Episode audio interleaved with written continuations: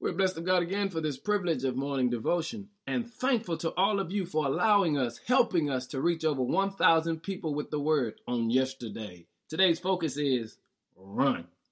1 Corinthians chapter 9 verse 24 says, Don't you realize that in a race everyone runs, but only one person gets the prize? So run to win. And what he's saying is, what are you waiting on? Live your best life today. You see, many of us make the drastic mistake of thinking that when I get to heaven, everything is going to be all right.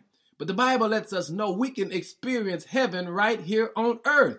But if you want it, you got to go after it. You got to run to win this race.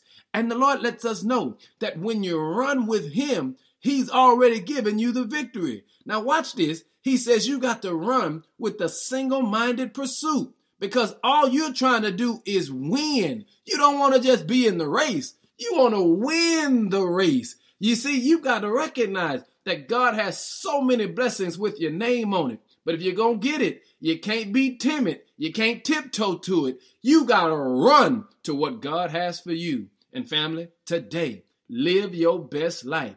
Give God your best service and give him some glory because there's victory with your name on it. But you got to run not just run, but run to win that you can receive what God has for you. Give Him your best today and know that we're praying that you get your victory. In Jesus' name, amen.